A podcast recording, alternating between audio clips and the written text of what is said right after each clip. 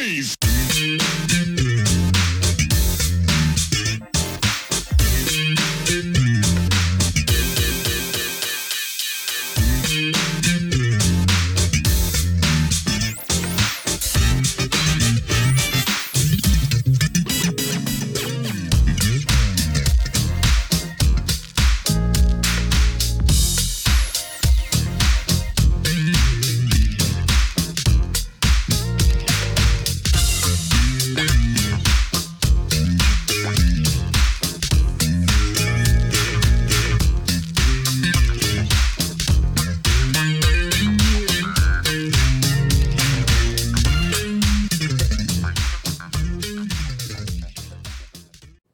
Welcome back to the next part of this Truth and Rhythm episode. Be sure to subscribe to this channel. If you've already done so, please share it with friends. Also, become a member by joining Truth and Rhythm on Patreon or consider donating at funkinstuff.net. Thank you so much for your interest and support. Enjoy. I think uh, we're kind of right now, I feel, in a generation of, um, you know, replication rather than uh, you know, seeking and exploring musically because so many of the musicians coming up now seem to be, uh, it's too easy to just try to copy stuff directly off of like a YouTube video or something like that, rather than more of discover it yourself just off the record and figure it out. You know what I mean? Yeah, yeah, it's not the it's not the same thing anymore. You know, you you learn to play parts off another record. That was uh, you're building your getting your chops from that, and then you would start discovering you know your own self expression as a player and uh, you know bringing all those tools together. Um, but you know uh, to me it's uh, you know they're out there the, there's those musicians that you know, you know that are, are finding their way somehow through all this. But uh, but again you know the in the mainstream world, you know, they're they're having to adhere to such you know formulaic kind of kind of music and sound and sounding records that it's it's uh, difficult to pick that out sometimes. Yeah. What about for yourself when you're laying down parts? You know, how much of a perfectionist do you feel you are uh, being real with yourself, and uh, uh, how much are you sort of like a first take kind of guy? You know. Yeah, it, it it it depends on the artist. A lot of times, if I'm if I'm playing piano, uh, especially these days where you phone in your part, I'll I'll kind of dig in kind of deep you know, I'll, I'll do some passes, but I, I'll usually end up comping something together of, of my parts and tweaking things to really just get the right voice leading and transitions to parts that uh, that might not on you know on a few passes might not quite get. So it's really um, you know on, on piano I feel like I'm really arranging within it that way. And some things just call for just total feel. You know, I, I kind of take a listen to something that's uh, you know, get a sense of what the music is kind of asking for and go from there. Uh, and, uh, you know, a little bit of both sometimes in, in that respect. But, uh, but I'll, I'll, get, I'll get down and really, uh, you know, going with the microscope at times. Um, but a lot of things, the most feel things, you know, with with uh, pads, atmospheres, those kinds of things, those are such feel things. Just find a sound that really just works beautifully in the song, and then uh, and just kind of let it go and let it be what it is. But uh, you know, arrange specific parts. I, I, will I will take more time with and and uh, you know tweak them. I, I do a lot of uh, you know string arranging where uh, I need to go in and really come up with parts that are like like written arrangements. So that really takes a whole other uh, mindset you know, coming up with what string lines want to be, but also the, the, the right proper orchestration for them. So it's, uh, uh, it's, it's much more thought out in, in that respect because when you're doing virtual string arrangements and or mocking up something to eventually have live strings do it, you really got to pay attention to to real proper string writing, you know, for the instruments that you're writing for, or whatever that you apply that to brass brass or any other uh, acoustic instruments that in those those kinds of cases. Are there any famous or well-known recordings that you've been part of where uh, you did something on it that you feel is a mistake that was left in there, and you're like, oh, you know, but it actually works, you know, and and people are like, don't worry about it, Jeff. It's good. Oh, I mean, I, I have done some accidental things, but you know, it's a, it's funny. It's, it's sort of become part of a record. Uh, things with Russ Titelman. Oh, probably uh, uh, hmm. Jenny Mulder. I did some things where I used actually I used some samples and some other sounds sounds and things like that that it was just kind of fooling around with some things. They, oh, that's cool. What is that? You know, just like, oh, just leave it. So actually with Cyndi Lauper, there were probably a few moments where it was some accidental uh, moments here and there. But uh, it's become such the fabric of of what the record is. It was like kind of meant to be. Um, I'm going to definitely try to hit on all of the R&B funk related things that you were part of because the viewership is, you know, sure big on that. Um, sure. But that enough. was always in the funk world.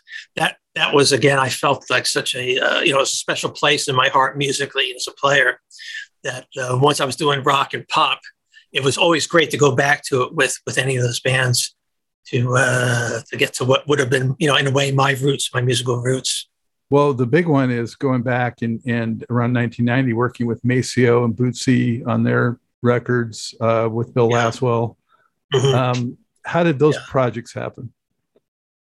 Those were those were similar in that they already had tracks down, and Bill had me in to basically do the sweetening on them with with the synths.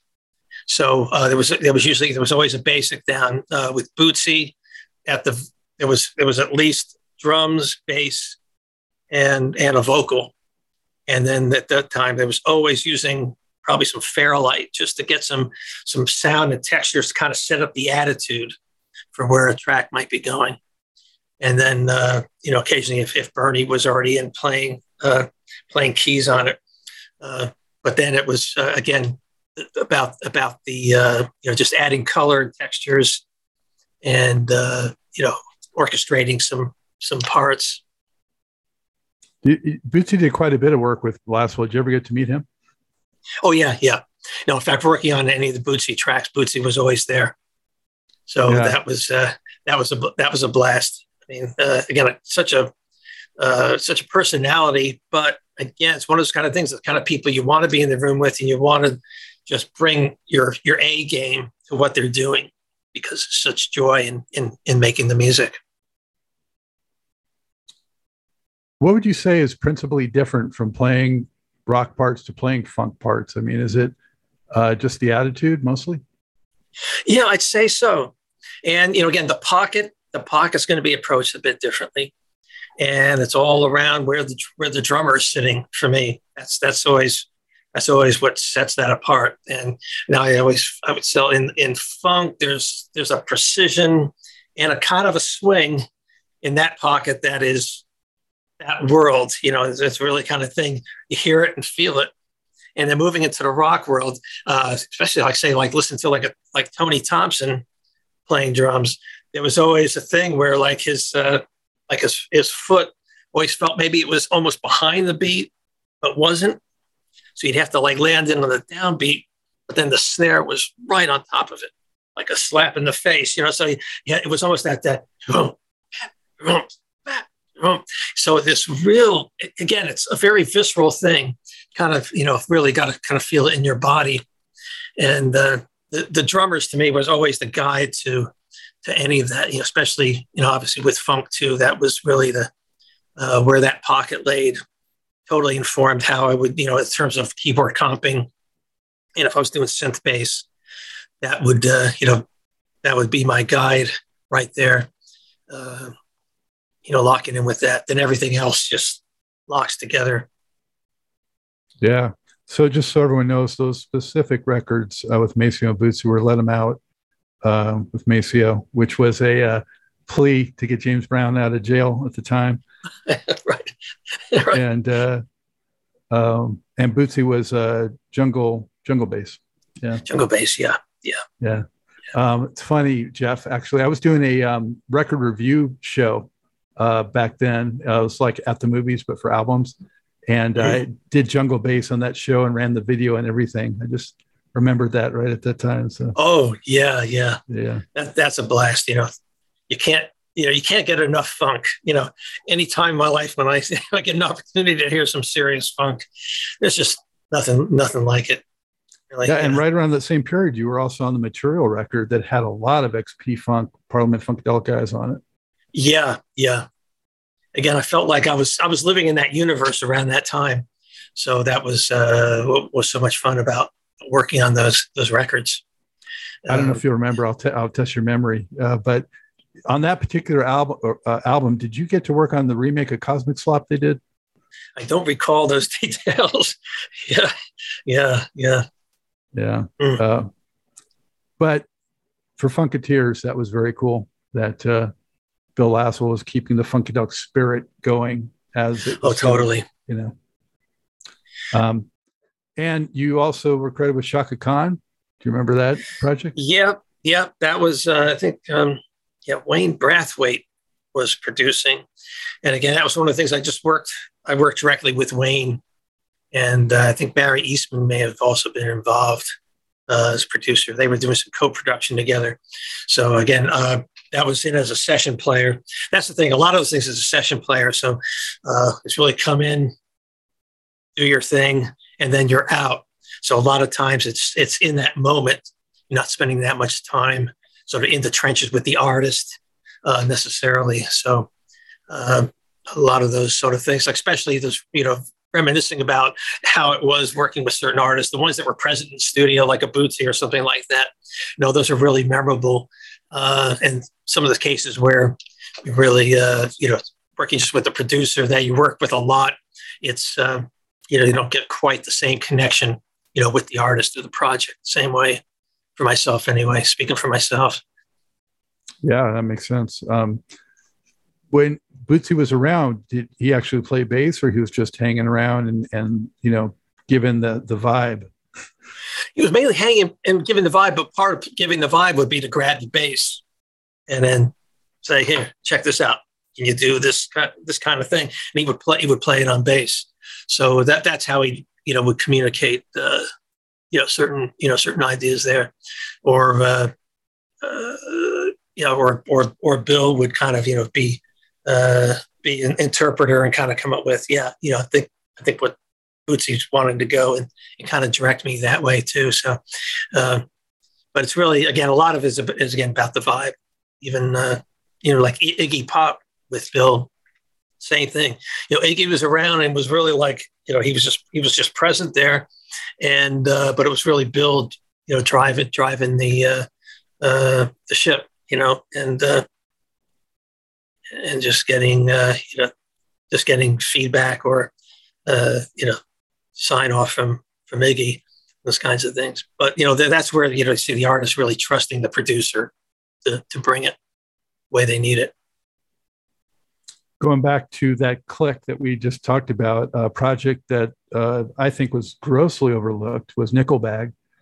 Um, oh yeah, yeah. it's a kick-ass hard rock album right there. Oh man, I mean, I mean that that's one of those records you said that sh- that should have received you know so much more uh, attention. Like that, you know, again, mixing with mixing that, yeah, uh, just that core rock and roll and the the the the R and B funk roots. Yeah.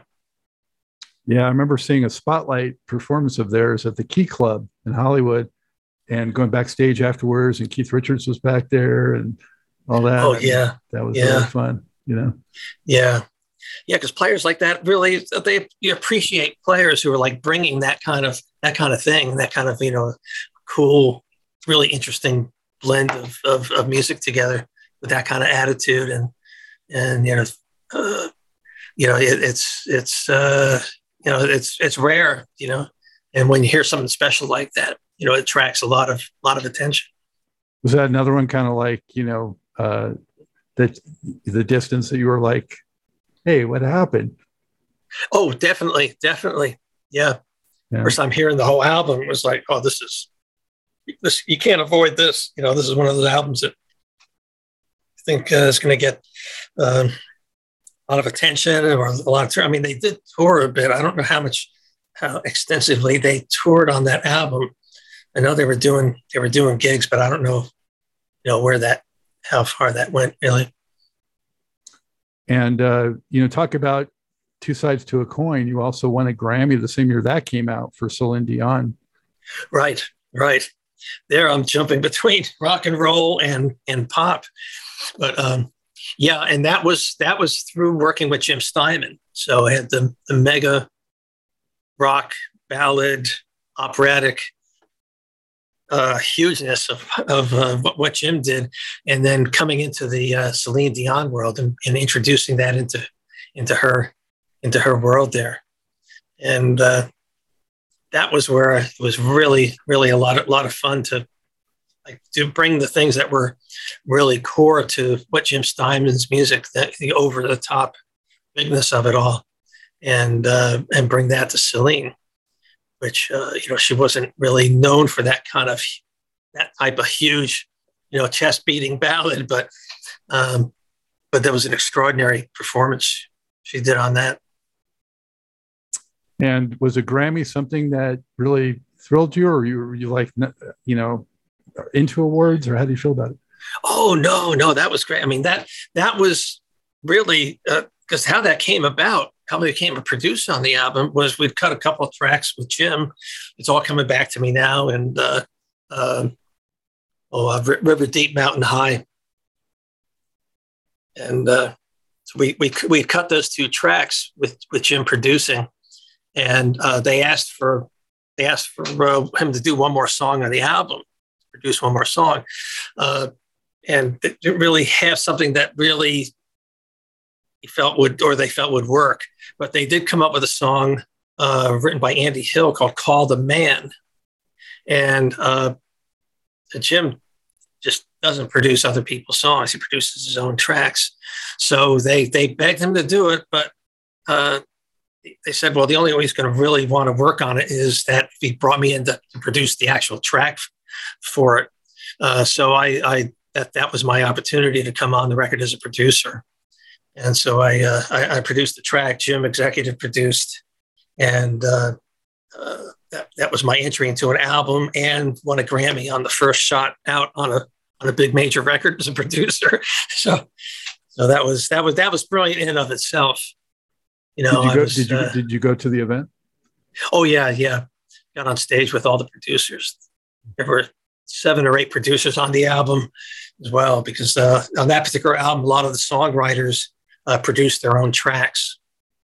So, uh, so there were uh, there was a there was a bunch of us there, including you know David Foster, who'd been with her for quite a while at that particular point. Um, so yeah, I got got to be on stage and uh, be part of that. Which is uh, wonderful. Yeah. What was your dad's? When did your is your dad's uh, still around or is he deceased? Yeah, my dad's still still here. He's he's 94 and still oh wow, God bless still rocking. Yeah, yeah. He, he doesn't play anymore. He, he, probably hasn't played for five or six years, but up to like his late 80s, uh, he was still still able to play with a reasonable amount of energy. He would you know do uh, uh, you know some you know brass quintet that kind of thing, but it was just getting a little bit much for his chops uh, later on. So, uh, but uh, he, he he was he played for many years after he even retired, just doing uh, you know some solo work here and there, kind of a thing. Yeah. Oh, you you must have been making him proud, though. Oh yeah, yeah. No, he loved it. He loved it.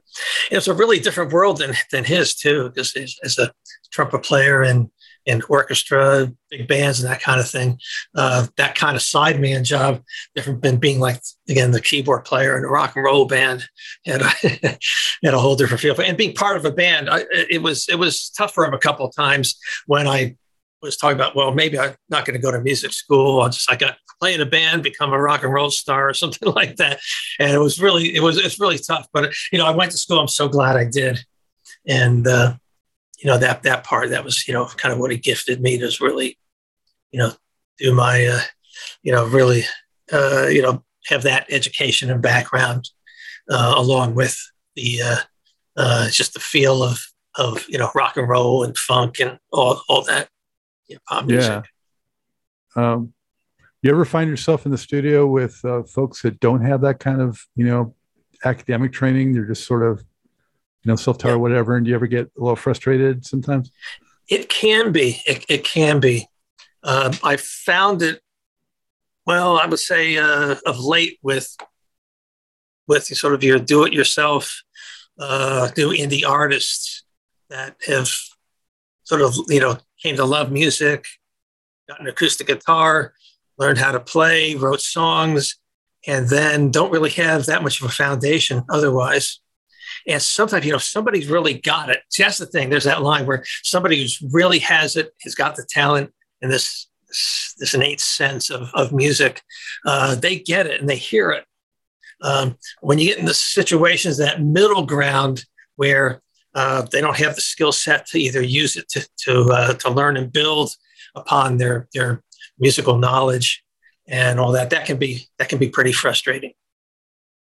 Yeah and you know the generational thing too. I mean, you know, my references, you know, you say to somebody, yeah, like a, you know, this thing like a you know Chaka Khan song, you know, which you be like Chaka who, you know, you know, you know, it's uh, uh, uh, and you know, a lot of different references you know get so it it it it, it pays. But I learned a lot. I learned a lot from them just to see what uh, you know driving their boat. What's what brought them into uh, you know wanting to do music and all that.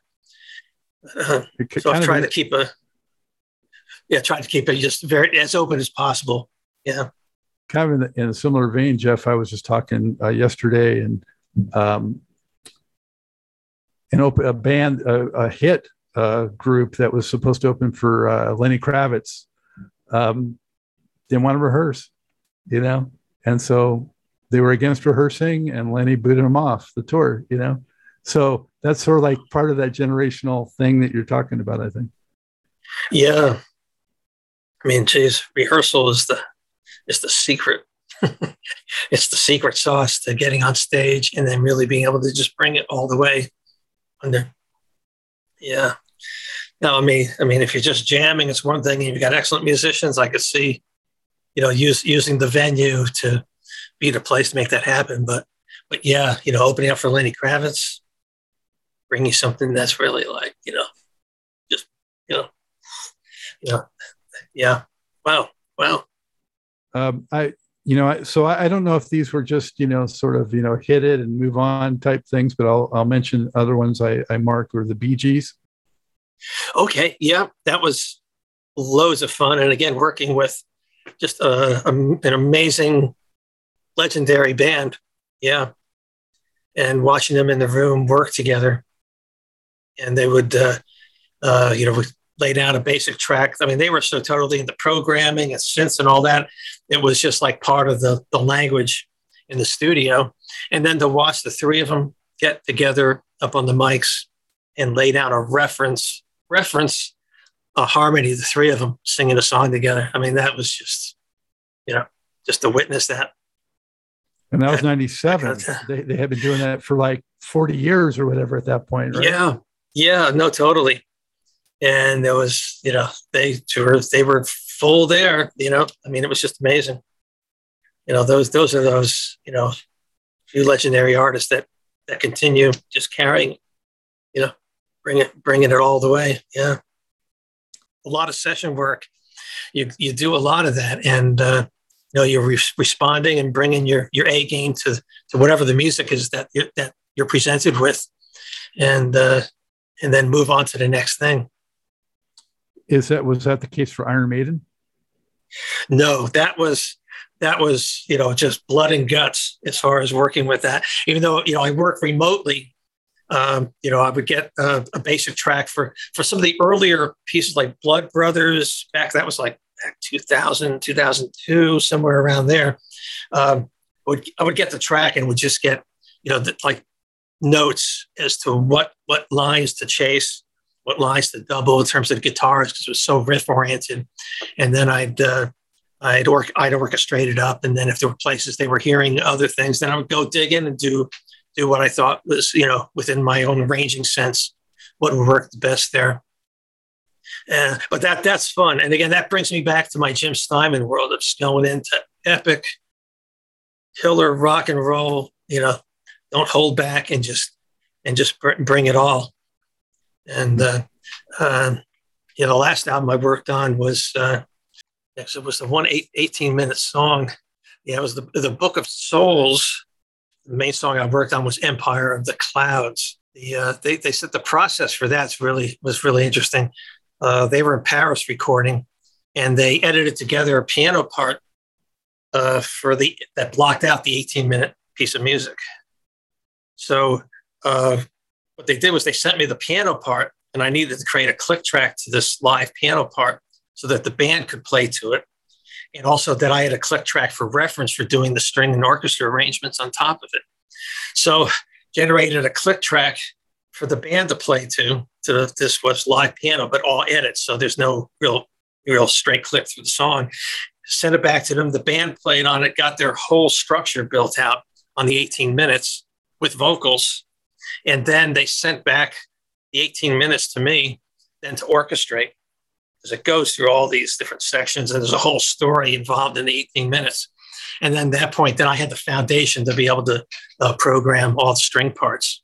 So it's all it's all virtual. And if you if you listen to the uh, to the track, um, you know, here, you know, it begins in, you know, very small, like chamber group, and then it moves to the big epic rock and roll, you know, big low basses and cellos, and uh, and you know the heroic French horns where they need them in the story, and it's it's great. It's like opera, you know, to me. Yeah, yeah, it must have been a kick to hear the finished product after you know taking it through those steps. Oh yeah, yeah, but you know, a lot of times it's it's you know you see what goes on behind the scenes to make a track, you know, what it was, you know, because for 18 minute piece of music to be able to one, you know, how how how is the band going to execute that live in terms of in the you know, whether it's just cutting it in the studio and really keeping the energy and and working out an arrangement like that where uh, you know it was a lot of detail and by the time you learn the whole 18 minute session try doing takes straight through that's uh, that's crazy so you, you got to learn it you know, in each sort of like chapter that the piece goes through. And uh, you know, so that building process, what what gives you the you know the total experience. And that's another band with incredible longevity, Iron Maiden. Yeah, yeah. So I, I love working on projects like that. You know, those are uh, you know, it's it's an adventure musically. I get to, uh, especially with my rock and roll roots, go go back to those and get to to bring that. Yeah. Yeah. Um, and then uh, you've been working of late with Joe Bonamassa, who uh, you know yes. is one of the blues guitar players. Yeah, yeah. No, that that's been awesome fun, and uh, yeah, I've been actually doing uh, string arrangements, uh, orchestra arrangements on his his thing since the early 2000s as well, when he's when he's needed strings on tracks. So that that that's been that's been a lot of fun as well because it's got uh, you know got the the blues rock thing because again you know it goes back to my roots playing in in the in rock bands. So uh, for me, it's like getting back and letting part of that part of myself shine there. And, how, did you, uh, how, did you connect with him though? Um, that's actually through Kevin Shirley, his producer, because Kevin also produced uh, Iron Maiden. Hmm. So, uh, so in a lot of ways, it's it's through Kevin, you know, having me, uh, you know, having me as uh, a ranger on on those tracks. So I've uh, worked on a number of Kevin's uh, projects, including like, like Jimmy Barnes, the Australian uh, singer, is also a great rocker. Worked on a couple of Jimmy Barnes albums. Yeah. Bonamassa is virtuoso as, as far as I'm concerned, but also he's so prolific. Oh, yeah. He's very prolific. I mean, he just does a oh, lot oh, yeah. of stuff. Oh yeah, I mean, if you go through the, you know, live at Vienna, there's live at Carnegie Hall, and the range that he does, each concert's got its own really special concept. Um, and when he did Carnegie Hall, if, if for any any uh, listeners out there or viewers of the podcast, go go check those out because you're going to see some some playing going on there uh, that is just astounding, just astounding. Oh yeah, I highly recommend Joe Bonamassa, and uh, he just uh, produced one of my favorite guitar players of today, Eric Gales. So yeah. Oh wow, wow. Yeah. Well, that's great. That's awesome. Yeah. Something maybe that just uh, happened in the studio that you recall, like uh, a power failure or uh, you know, somebody coming in, uh, you know, uh, you know, stoned out of their mind and, and couldn't do things or whatever. Oh, well, I could tell some stories. oh boy, I mean, some things I couldn't, I couldn't talk about. I couldn't talk about because the the artists are still still with us. Um, but there's definitely been some adventures. There's been some adventures. Uh, uh, I would say more crazy stories during the 80s when there was a lot of, uh, I'll say, just a lot of drug use and all kinds of things going on, antics that would uh, that would that would happen there. But um, uh, but another, I think, a really rewarding project to work on would be Michael Jackson. Talking about in terms of groove and and on the funk side of things, as I worked on the History album, and that was really interesting. Um, uh, you know, to have again sort of being, being put in a room and said, "Do your thing," and he wouldn't be he wouldn't be in the room with you, you know, directing you when you when you worked. It was really like, do what you do, kind of looking for several things, as engineer might say, looking for these types of things, and lay it all down, and then Michael will review later and you know choose what he what he wants. And it was it was great because you weren't intimidated. You could also just bring bring your A game to it, and uh, he, he could choose what he what he uh, liked and mix and match, uh, you know, different players' parts and things like that. And uh, you know, to me, hearing the tracks at uh, you know in process, work in progress um, level was really really interesting in terms of you know, especially when we're talking grooves and the pocket. You know, a lot of things where he would lay down an original vocal scat part that would be the rhythm. And sometimes they would use that as reference when he would lay his ideas down. And then you would, he would play it, he would play it for you. Say, okay, this is kind of Michael's idea here, you know, and it might be like that. And said, this is kind of the feel he's looking for there. So I said, okay, cool, cool. I'll, uh, you know, keep that in mind and kind of work that vibe. And uh, that's where if you go back through any songs that you know have any of those kind of vocal those rhythmic vocalizations, a lot of times that that as I understood it were uh, like a scratch ideas, but they were so cool that they they kept them in the records. Hmm. Fascinating. Yeah. yeah. Did you get to meet him at all? Yeah, yeah.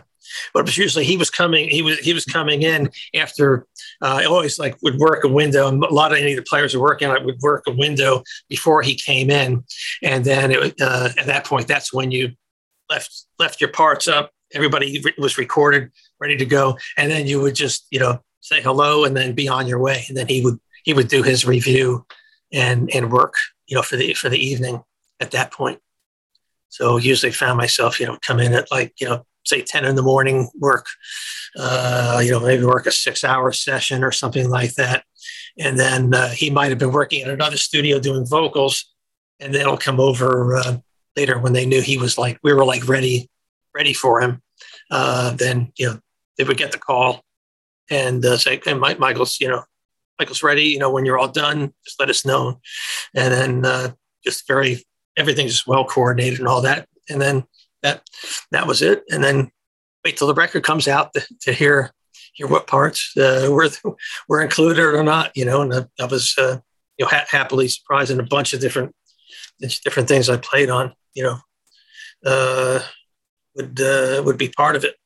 There's a lot of amazing players playing on these tracks. Yeah. Was uh, Greg Phillinganes and guys like that around, or was he still part of it? Or? Yeah, yeah. I mean, at that particular point, again, I was in the studio, and there's a few different session players, uh, West Coast, East Coast, that we'd come in and be working on existing tracks that were already uh, cut and, and, laid out already. So it was really about you know f- you know f- filling the blanks, bringing bringing uh, new new uh, overdubs to like you know the, the, songs as they were already written and laid out. Like who, had, who, had, production credit on that one? Was, was it still Quincy or somebody else? Uh, no, it would, it would have been Michael and uh, Bruce Swedien at that point. Yeah, yeah. I worked with Greg on Eric Clapton uh, album, which was also that was a uh, great album. That was in '89. Um, also with uh, Nathan East. Well, yeah, Nathan East, uh, Jim Keltner played drums. Yeah, great band. And Russ Titelman, yeah, uh, produced that. Uh, yeah, that was oh Journeyman. Yeah, that was 1989 and that was a that was a that was an amazing record to play on. You know, if you start getting into those. Those were kind of records where the best of the best were playing on them. So got to you know play on a track with like Jim Keltner, and then go on another track and play with uh, Steve Ferrone. You know, it was just just amazing. Yeah. Hmm. And working with Russ Titelman, another was just an amazing producer that was the opportunity to play with so many great players, uh, including doing a Michael McDonald album that didn't get a lot of traction, but was uh, was was brilliant there. Um, oh, I got to ask you, what was it like um, working with Yoko Ono? Oh, it was a lot of fun. She was great. She was awesome. She was really sweet and very. Um, uh, how can I just say it? You know, she was, you know, grateful that you came to work on her stuff and was, you know, uh, so gracious and, and nice you know, I couldn't have been, you know, you, you came in with like, well, what's this going to be like? It's going to be some crazy, freaky stuff. You know, what is up, you know, up with that? But came in and treated, you know, you know, was so professional and just very sweet. And this was again with with Bill at the driver on the driver's seat there. You know, this the session runs, you know, in Bill Laswell mode, but with with the art, artist present, you know, with that always was a different dynamic with Bill. But you know, she, she was again just, uh, you know, she really def- defers to the producer and lets it be known, you know, like whether it's something she really likes or if it's, you know, true to what she's trying to say or express. So uh, I, I, enjoyed it. It was great. Ch- change any preconception about who or what I thought she was. And then you can take it also to, uh, you know, the Get Back documentary, where, you know, she doesn't come across as whatever you know, stories that people spoke about how she was around. And it goes, yeah, you know, it was the, the presence was a totally different impression of her around the creative process than I had imagined. Isn't it funny? It, was, it, it, reminds me of like, you know, when people will tell you a teacher was horrible in school, and then you get the teacher like, I like this person, you know? Yeah. Yeah. Yeah. I don't know what happened with, with you, but I really enjoyed, you know, working with them. Yeah. Yeah. Was there anyone that you can talk about that you kind of clashed with a little creatively in the studio, or maybe was a little, um, you know, just um, petulant, or I don't know? Oh, you know, I, I, I couldn't really. I mean, honestly, I can say that you know it's it's happened very rarely, and uh, what I found for myself by uh, in most cases, just understanding that this is a creative person and that their way to communicate may not be in the most friendly or uh, let's say easy way or flowing way to communicate their ideas and and try to find a way to work around that.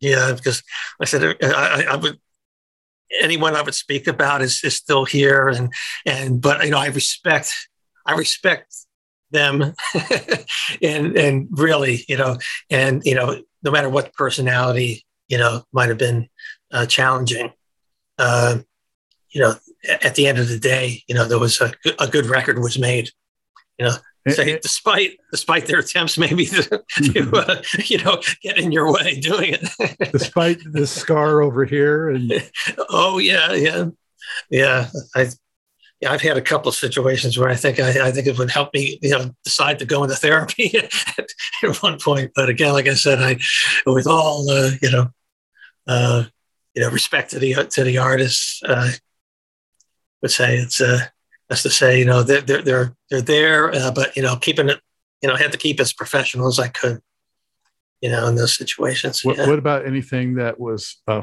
that happened that was funny that you remember that they wouldn't mind if you remember? Oh, gee, gee.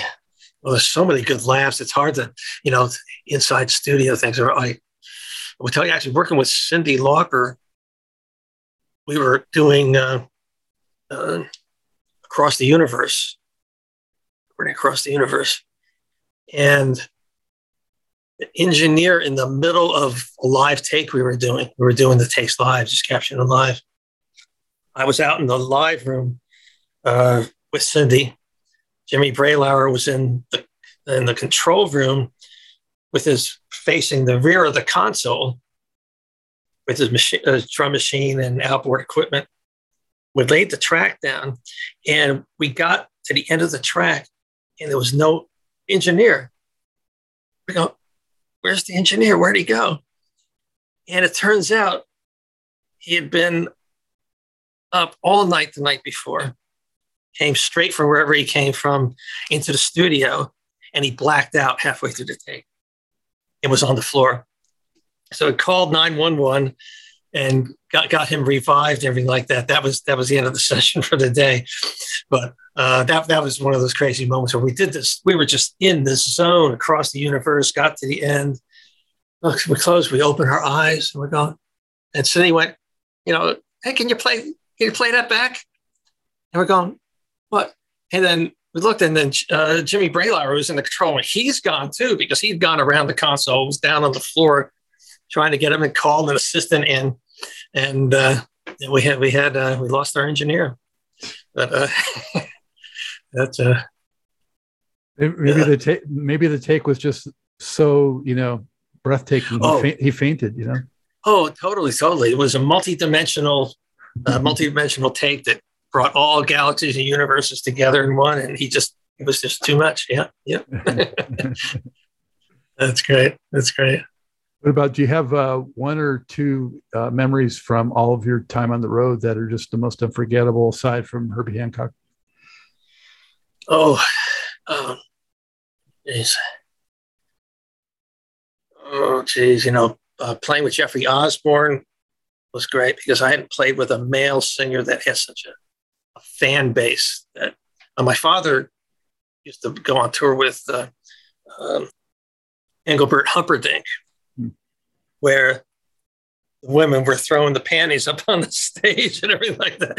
You know, so he he had his own day. You know, playing the gigs where you know you know bras and panties and every everything were coming coming up onto the stage and uh jeffrey osborne he just you know there i, I kind of was my, my version of that just in terms of just what he brought and uh just the uh the react the response of the audience especially the women you know to, to him as uh as uh you know who he was it was, good fun but again the, all these these kind of players. I mean, these kind of artists. You know, Jeffrey Mhm. Osborne is a singer. He's actually one of my favorite male singers. Yes. Yeah. Yeah. No. Yeah. In fact, I. I yeah, it's been a while since I uh, I thought about that. Yeah, absolutely brilliant. Yeah. Yeah. What what year about was that? Do you think? That would have been eighty. Yeah. Geez, 85, 86. So right in his block of peak. That's his peak right there. Yeah. Yeah. Yeah. Yeah.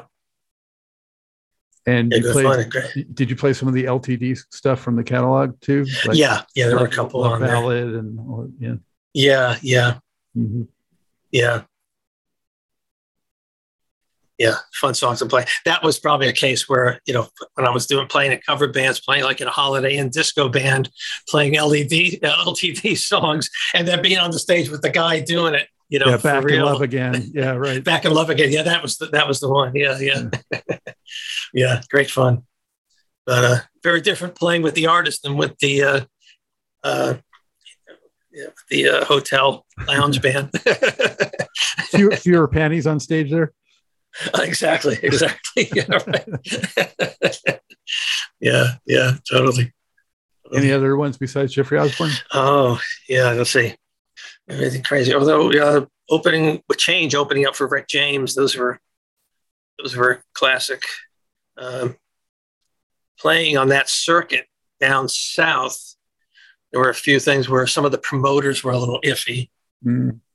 and uh, I think we were in Kentucky. We were loaded in, set up. James had done his sound check, and we had we had just done our sound check. And a road manager came up to us. They said, "Grab your stuff. We're getting out of here." We go, "What do you mean?" He says, "Just grab your stuff. We're getting out of here."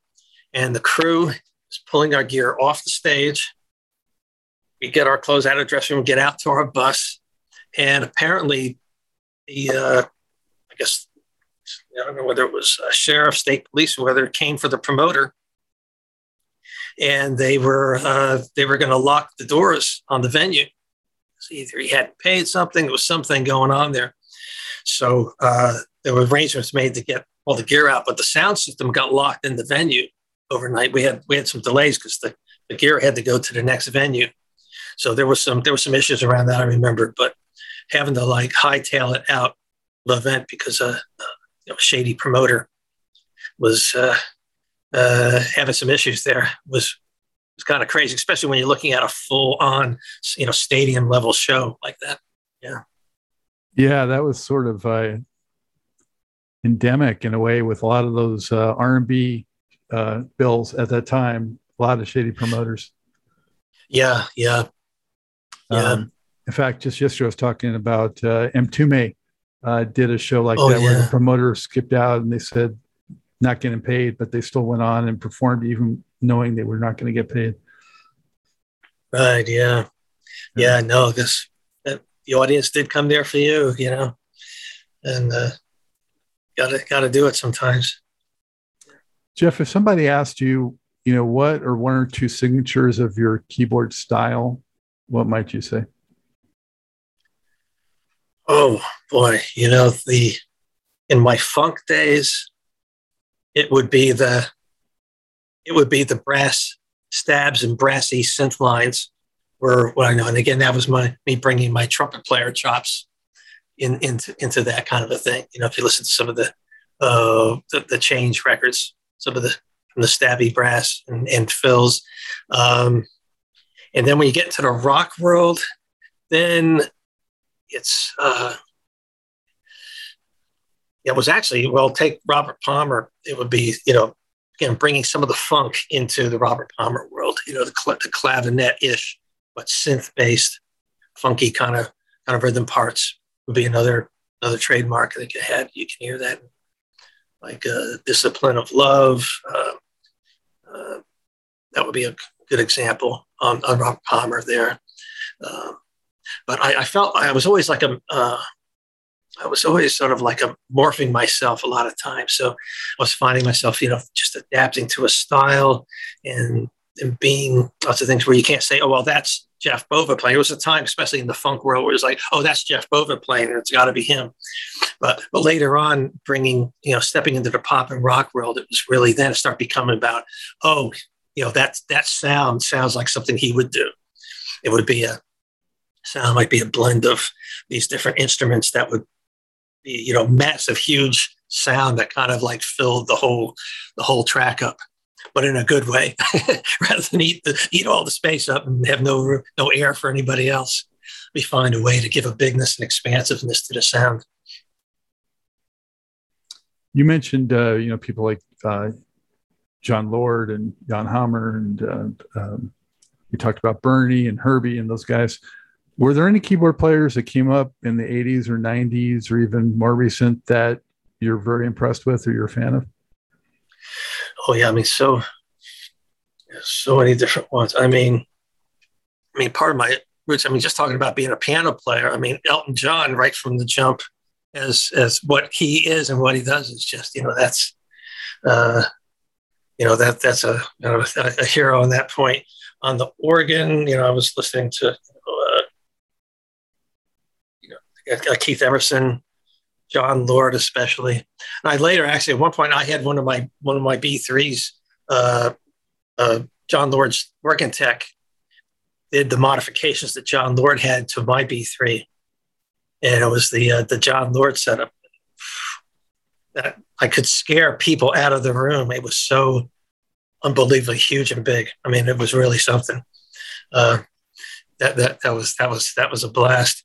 Um, but you know, hearing how he used the B3 in a guitar environment where it still had a presence, it wasn't lost as just oh, it's just keyboards, it's just kind of padding, filling. It was like a still a lead instrument and a really instrumental part of you know the uh, heavy heavy metal and heavy rock.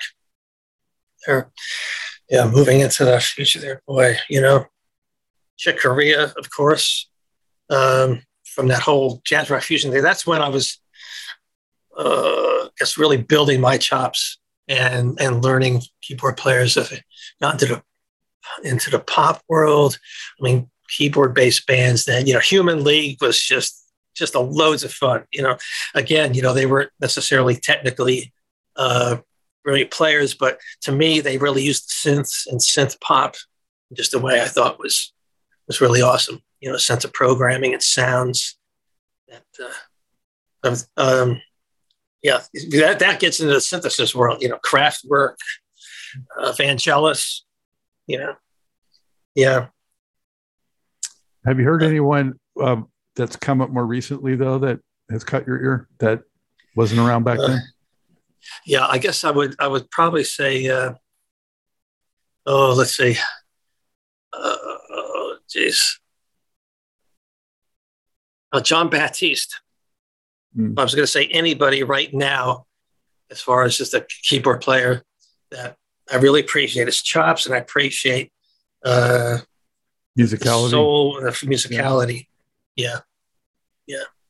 Which three tracks that you've been a part of are your favorite or the ones that you're most proud of? Okay. I would. Mm, okay.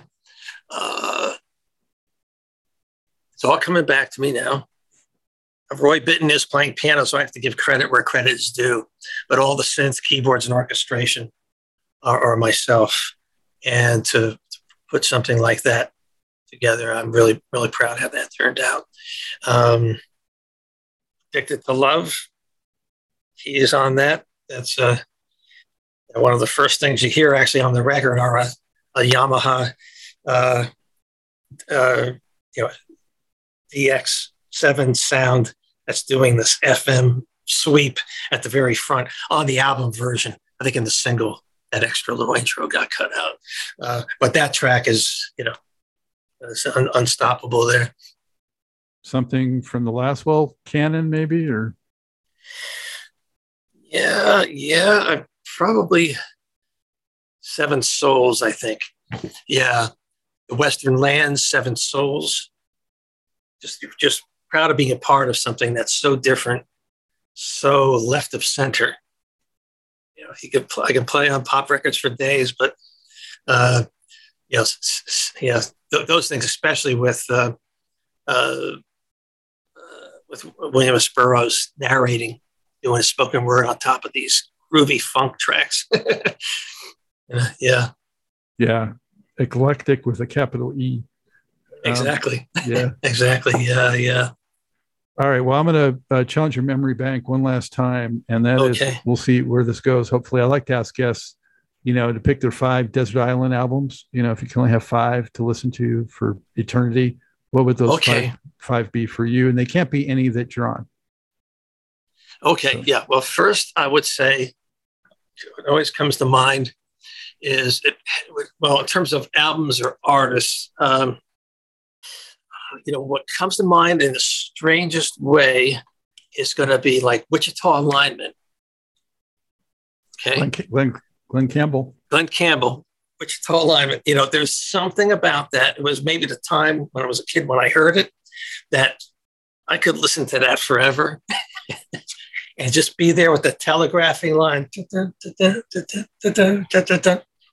You know, I could I could listen to that forever. Um, Girl from Ipanema, Bossa Nova. I could just again listen listen to you know any of the classics forever. Mahler's Second Symphony. Okay, it's so rock and roll that, but yet the beauty and power of the Second Symphony. Um, I mean, check that out. It's it's it's it starts off with the cellos doing this big diff. If it was done on guitar, if he had guitars at the time, it would have been a thing. You know, it's just like that. It's it's it's killer. Um, I think Prince was a fan of that too. Yeah, yeah. Mahler second. And uh, and believe it or not, because it was one of my mom's favorites and really special place for me was uh, uh, let's see Sibelius Symphony Number Two. Just thematically, just gorgeous piece. The end of it just opens up, and it's like the heavens just break loose there. We're talking about really, you know, it's just stuff coming from here. Yeah, yeah. Yeah, it's funny. It wouldn't be like any pop and rock and roll stuff, but it would be, you know, in that world, you know, Bossa Nova, Jobim. Give me any Jobim. you know, that way if I'm on that desert island, just just cruising with with any anything. Yeah. So, so I think that's like four maybe that you've named. So yeah, did we do four? Did we do four? And then to top it off, boy, Grace Jones. Oh, Slave to the Rhythm. Oh, yeah. Yeah. Pull up to the bumper on that one? Yeah. Yeah. Yeah. What else is on that album? Well, it's really that song, really, because you go back to, uh, like, you know, Vie en Rose. That's, uh, you know, so let's I kind of get into those individual tracks. My Jamaican Guy. I mean, uh, just Grace Jones. You know, if I can bring Grace Jones with me, I'd be a happy camper. so that's quite an eclectic bunch, Mahler and uh, Grace Jones. yeah, well, that suits yeah. you based on you know going from Celine Dion to Iron Maiden and so forth. So, yeah, um, yeah. What are you up to right now? And uh, you know, how can people keep up with what you're up to? Yeah, well, you, you go to my website, it was bovaland.com. And uh, Bovaland was a place Jim Steinman used to call that I would go under headphones while I was programming songs for him, where I would be under headphones programming away. And then he would ask, Hey, so what's happening? What do you got for me? And then I would turn up the volume and then play back what I was uh, working on, and all this stuff would happen. So he always said, you know, really cool things happen in Bovaland.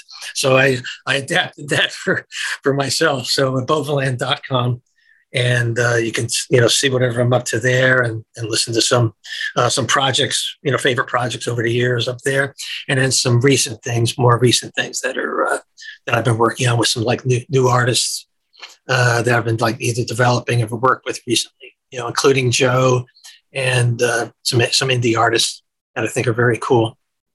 And I'm, I'm producing some indie artists. I'm working with a Malaysian artist right now. We're kind of an epic album where we've been doing East meets West. She's she's Malaysian now, American citizen, and we've got players from all over the world that we're collaborating with. Uh, you know, so it's been really really a lot of fun. You know, the drummers. Uh, uh, uh, different kinds of you know, Asian string instrument players, instrumental players, and all that. And uh, you know, so that that's been that's been a blast. And I'm also working. It's it's uh, uh, can't really say too much about it except I'm working composing music for a uh, a company that's uh, that's working with a best way I can say is with a wellness device that's using music uh, in in wellness or in a wellness use. So it's best best most I can really say about it at this particular point. But it's really fascinating to see what what scientists are working on putting science and music together. Some really interesting ways. So hopefully in a year or two, it'll uh, it'll it'll show itself in the marketplace. That's the idea. Wow, you're onto some next level stuff. Sounds like. Yeah, yeah, it's fun. You know, next the next challenge. You know. yeah. All right. Well, it's been so much fun talking to you, Jeff, and recounting oh, your great history. You know. Thank oh, you. thank you so much. Thank you so much for all the great music over the years. Oh, absolutely. My pleasure. And I'm so glad it's connected with people and so grateful to be a part of so many, you know, wonderful projects and things that, you know, hopefully changed a person's life or brought something to somebody, uh, whether it was, you know, in that moment of need or happiness or joy or fun, whatever it was. Yeah. Yeah. I hope you enjoyed this episode of Truth in Rhythm.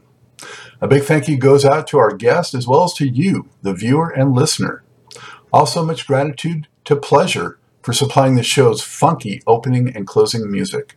As a reminder, you can always access the complete list of linked shows by episode at funknstuff.net. I urge you to support this program and receive the extra benefits along with that by subscribing to the Funk and Stuff channel on YouTube and sharing it with funk, R&B, and jazz lovers, joining Truth in Rhythm's membership program at Patreon, submitting a donation at funknstuff.net, buying Everything is on the One, the first guide to funk book at Amazon, shopping at the Funky Things store for cool merchandise at funknstuff.net, and linking through funknstuff.net for all of your Amazon purchases. In addition, if you're an artist or anyone seeking proven, results oriented professional marketing, PR, writing, or editing consultation or production, check out the media services section at funknstuff.net. Also, I encourage you to drop me a line at scottg at funknstuff.net. I love the feedback, suggestions, guest requests, appearance and sponsorship inquiries, and just talking about my favorite subject, groove based music. For now, and as always, this is Scott Dr. GX Goldfine saying, keep on Keep on vibing to the rhythm of the one.